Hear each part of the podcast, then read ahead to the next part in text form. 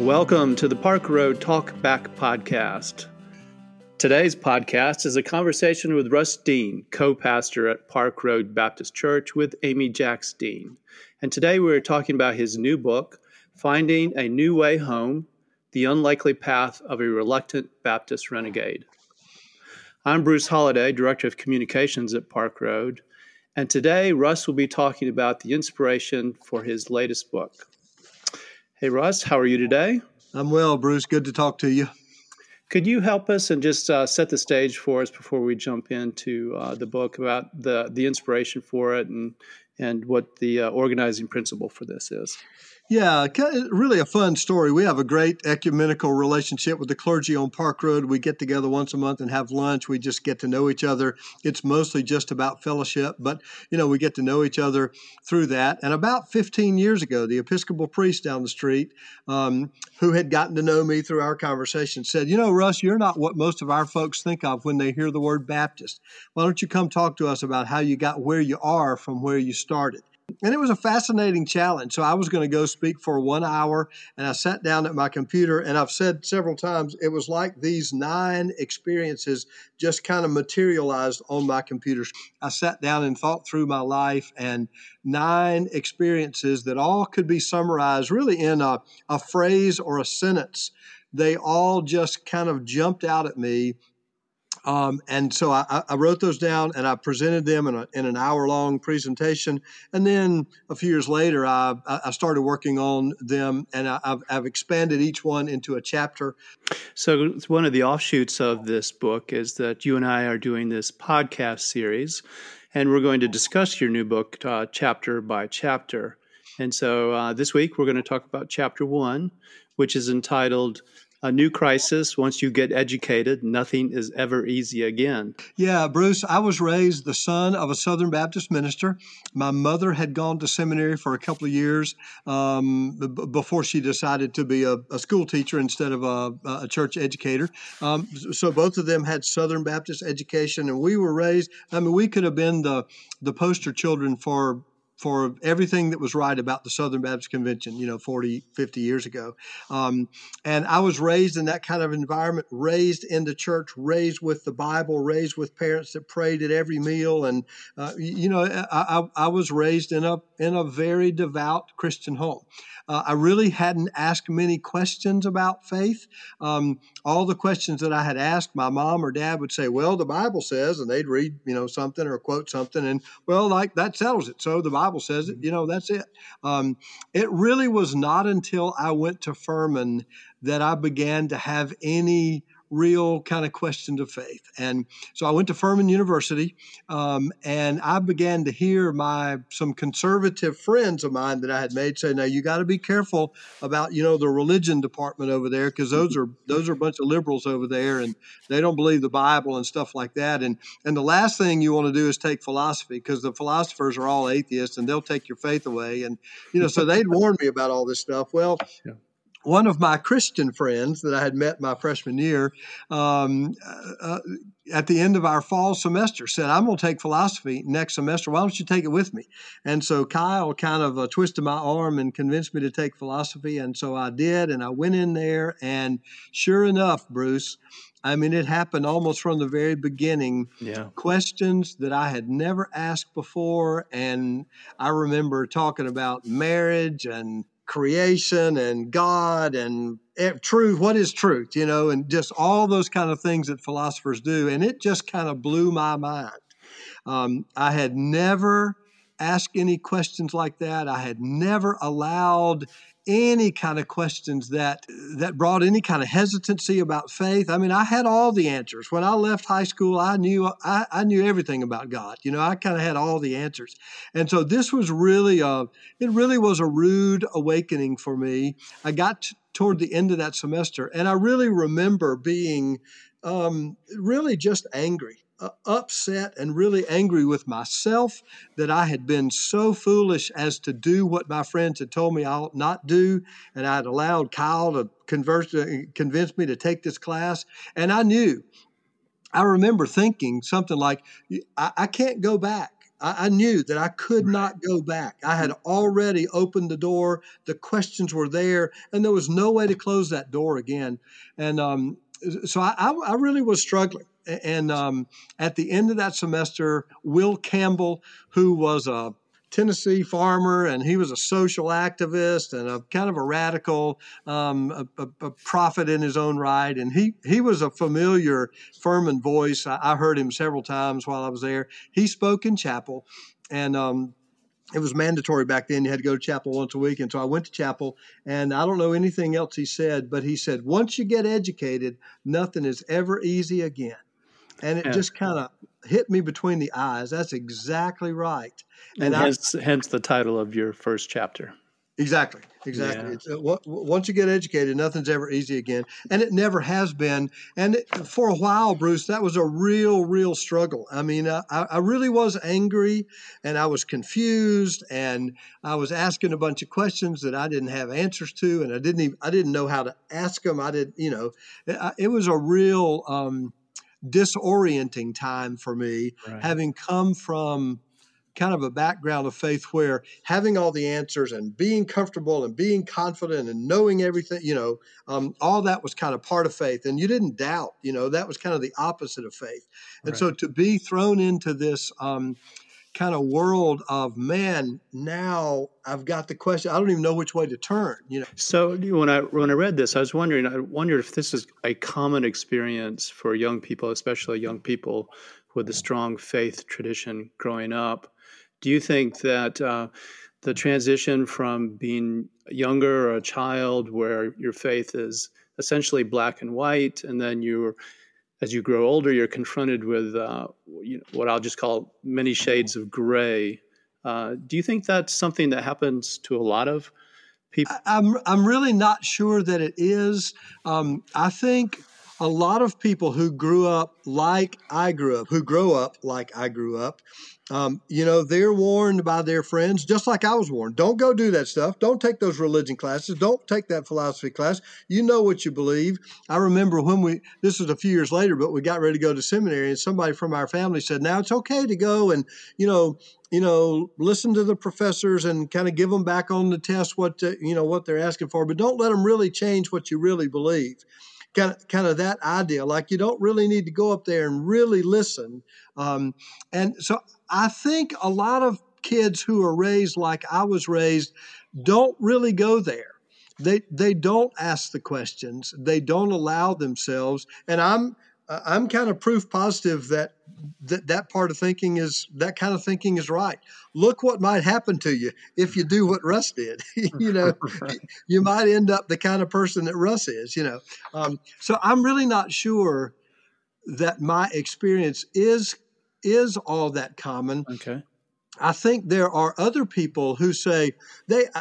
I, have heard a lot of other folks say, you know, I started asking questions about all this stuff I was reading in the Bible when I was in the fifth grade. You know, none of that stuff made any sense. And I just think, how did that happen? I didn't ask any questions about that. I didn't have I didn't have any questions about the virgin birth or the resurrection or the miracles of Jesus or walking on water that's in the Bible. Probably, you know, I w- I didn't question any of that. And I've heard a lot of people say they started questioning early on and, and they weren't given any opportunity to question. Um, and so I think a lot of kids, by the time they get to college, that they've already kind of turned off. Right. And, and so I think I think my path, uh, I do think has been a little bit different in that I I was late to ask the questions, but I asked them in such a way, and I, I, had such good, careful mentors. And I talk about this throughout the book the different professors and friends and mentors that I had that nurtured my questions in a very careful way that allowed me to grow in them. Yeah, when you when you talk about nurturing, so you you had an experience as a child with your parents, then you and Amy have two sons. Uh, how is how is their uh, Christian education different than yours? And do you think that's a better model, or is there just two different ways to go about? Yeah, that's that's really interesting. I, am very complimentary of my parents in this book, and I, I am convinced that the reason I am still a person of faith is because of their faith. Um, and because they modeled faith, um, I, I heard somebody say one time that the reason most preachers' kids are such terrible kids is because what they hear from their father in the pulpit is different on Sunday than what they see the rest of the week. Um, and they said to me, You're not that way because what you heard from the pulpit matches what you know of your your your dad and your mom the rest of the week. And I think that's exactly right. Mm-hmm. And um, while while my parents' theology is much more conservative than mine. Um, there is the integrity of their life of faith, I think, has spoken to me. Um, and I, am convinced that's why I am still in the church. Um, we did not raise our sons. Amy and I did not raise our boys in the same way that I was raised. I, I would say that our home was less. Um, was less religious if I can use that word to mean we didn't always say a blessing before every single meal. We would always stop, and a lot of times we'd kind of look at each other. We'd say, "Thank God for this meal" or something like that. But you know, at my house, uh, growing up, it didn't matter whether we were at home or eating out somewhere. We always stopped and had a blessing. Um, and you know, we had a nighttime devotion every night, and um, we. Uh, I, I had a very pious religious upbringing. And while I didn't want to mimic that for my children, I, I am grateful for the integrity of my parents' faith. Right. What I hope is that the integrity of our faith has shown through to our boys, right. even though maybe the expressions were different than some of the expressions of that that my parents uh, model. In this uh, in this chapter, you you mentioned that the experience at Furman left you uncertain about what you believed, but that you still held your beliefs, just no longer with the comfort and confidence of that youthful certainty. How how did you how did you maintain your faith uh, in the face of all these questions that you had not dealt with before, and these doubts that I'm sure started to creep into your mind?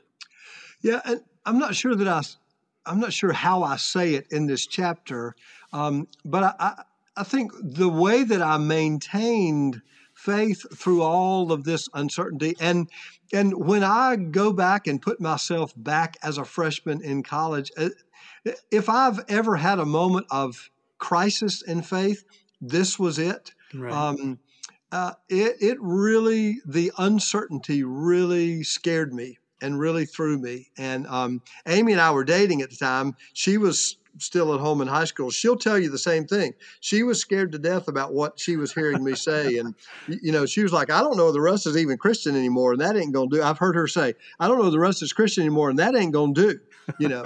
um, um, but I think the way I maintained is through the practices of faith. Um, I never quit going to church. I, you know, the the way that I pray, I continued to pray. Uh, you know, my my kind of devotional life and my commitment to church. And I, I thought at that point I was going to go into some kind of church related vocation, and so I was still involved in you know classes at Furman and going to chapel every week and participating with stuff through the chaplain's office, and so I, I was involved in in the life of faith. Um, and you know, we've had some experiences with folks who've, you know, we've we've learned have had some questions about God or that kind of thing, and they just kind of walk away from the church.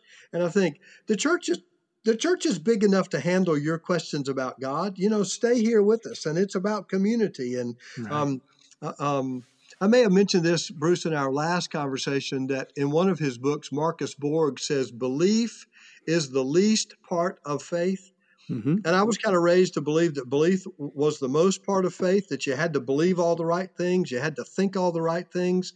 Um, and I, I think at that point I began sensing that there was something more than what I thought about the doctrines of faith, what I thought about God, how I could intellectualize questions and answers about God.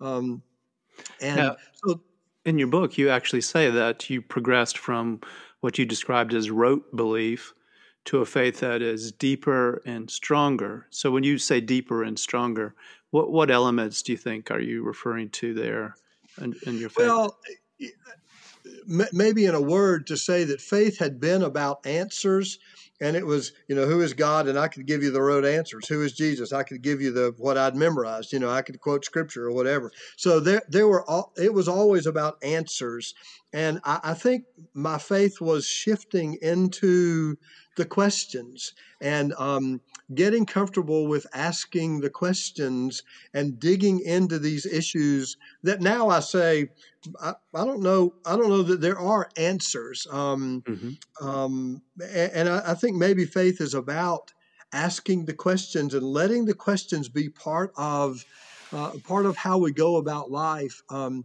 so rather than having just reciting something that I learned in Sunday school, um, faith was a was something deeper than that. And even though I might not have all the answers now, well, faith faith faith has just turned from a a process of seeking answers to a process of uh, of, of engaging with the questions about the real and deep and meaningful things in life. And you also say that you've kind of moved from your parents' faith, and I thought this was a, a powerful line to something that is uniquely your own.